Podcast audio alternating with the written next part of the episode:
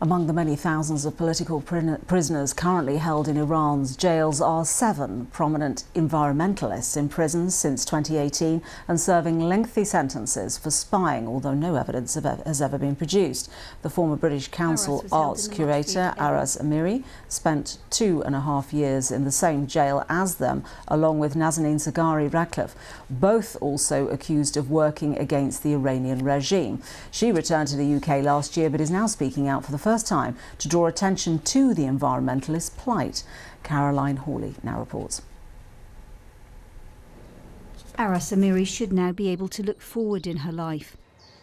She's free, back in the UK, and pregnant with her first child. But every day her mind goes back to the prison where she was held for three years and to the friends she made there. It can be an experience that breaks many people. It has a long lasting effect on each of us. Aras was held in the much feared Evin jail. Like other political prisoners, she spent time in solitary confinement. She was interrogated around the clock, blindfolded, and threatened. She still has nightmares about her time there. Lack of freedom is the hardest thing. The unfairness. Still in Evin a woman who, along with Nazanin Zaghari Ratcliffe, became her best friends in jail. Nilufar, serving a 10 year sentence, and Sepide. They're so fun and lively and generous. They're so much loved by all the prisoners. Why them? There has been that pressure on environmentalists in Iran who were actually were just doing their own job of, of conserving nature and wildlife in Iran. Also in jail is Houman, Sepide's husband, here tracking leopard footprints. This is a photo he took of a critically endangered Asiatic cheetah. And this cheetah cub was being looked after by the group. While tracking wild cheetahs with cameras, they were accused of spying, although even members of Iran's government have acknowledged there's no evidence. It is incredibly unfair uh, every day that they are in prison. And I think already they've been through so much. Uh, I just want them to be able to be back to their families, their loved ones, nature, and to protect Iran's wildlife again, which is what they have been always doing and so dedicated to. The director of the Persian Wildlife Heritage Foundation, Kavus, died in suspicious circumstances in 2018 while under interrogation. Murad Tahbaz co founded the group. He has British and American citizenship, and his family hoped he would be released alongside Nazanin Zaghari Ratcliffe last year. But he's still being held, along with Taha, Amir Hussein, and Sam. Aras told me they're not only important scientists, but inspiring human beings. They really shared with us the love that they have for nature. The fact that they're still kept in, that's really heartbreaking and a big loss for Iran. She thinks of them every day and says her heart burns for them and for all that they've endured. Caroline Hawley, BBC News.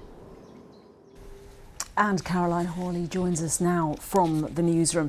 Caroline, um, do we know anything about how these prisoners are being treated?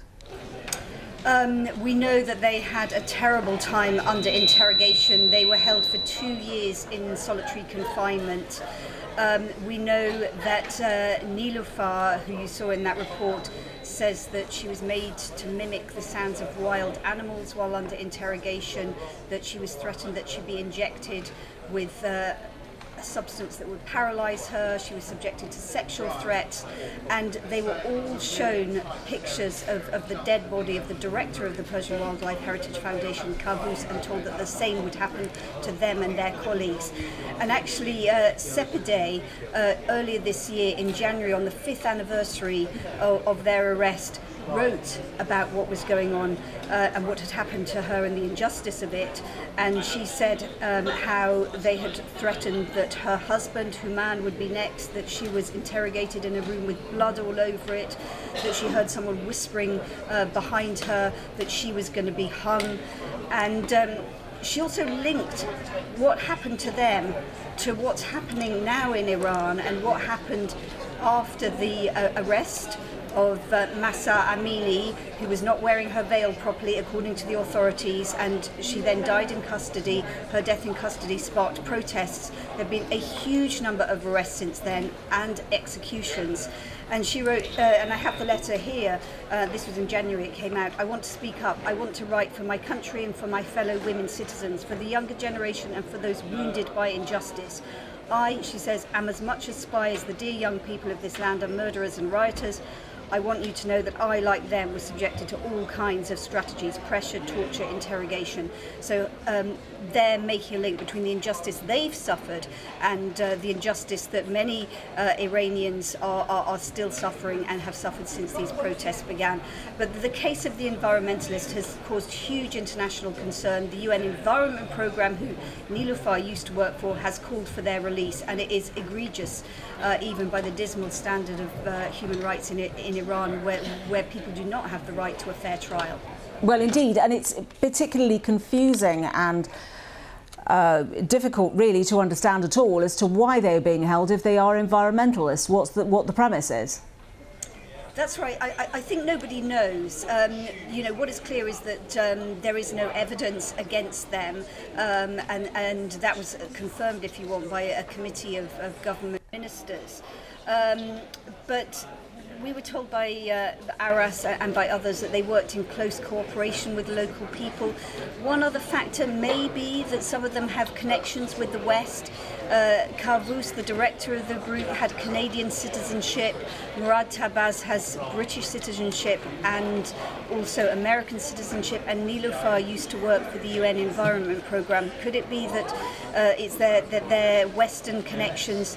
But they were arrested by Iran's Revolutionary Guards, who essentially operate as a state within a state. And, and, and it may be that they hold a, a particular grudge. It may be that they thought they could lever, leverage the, the, the arrest of these people and um, just, just to mention about Murad, um, his family had hoped that he'd be released um, when Nazanin Zaghari Ratcliffe and Anousheh Ashouri returned home. And I think the hope is now that the Americans may be able to make some deal that would release him. And I think that is probably the hope for, for the rest of the environmentalists that if, if um, the founder of the group is no longer held, that it will be hard to keep holding them. Uh, that is the hope. But otherwise, they, they've served five years, and the sentences that they were uh, they've had imposed on them range from six years to ten years.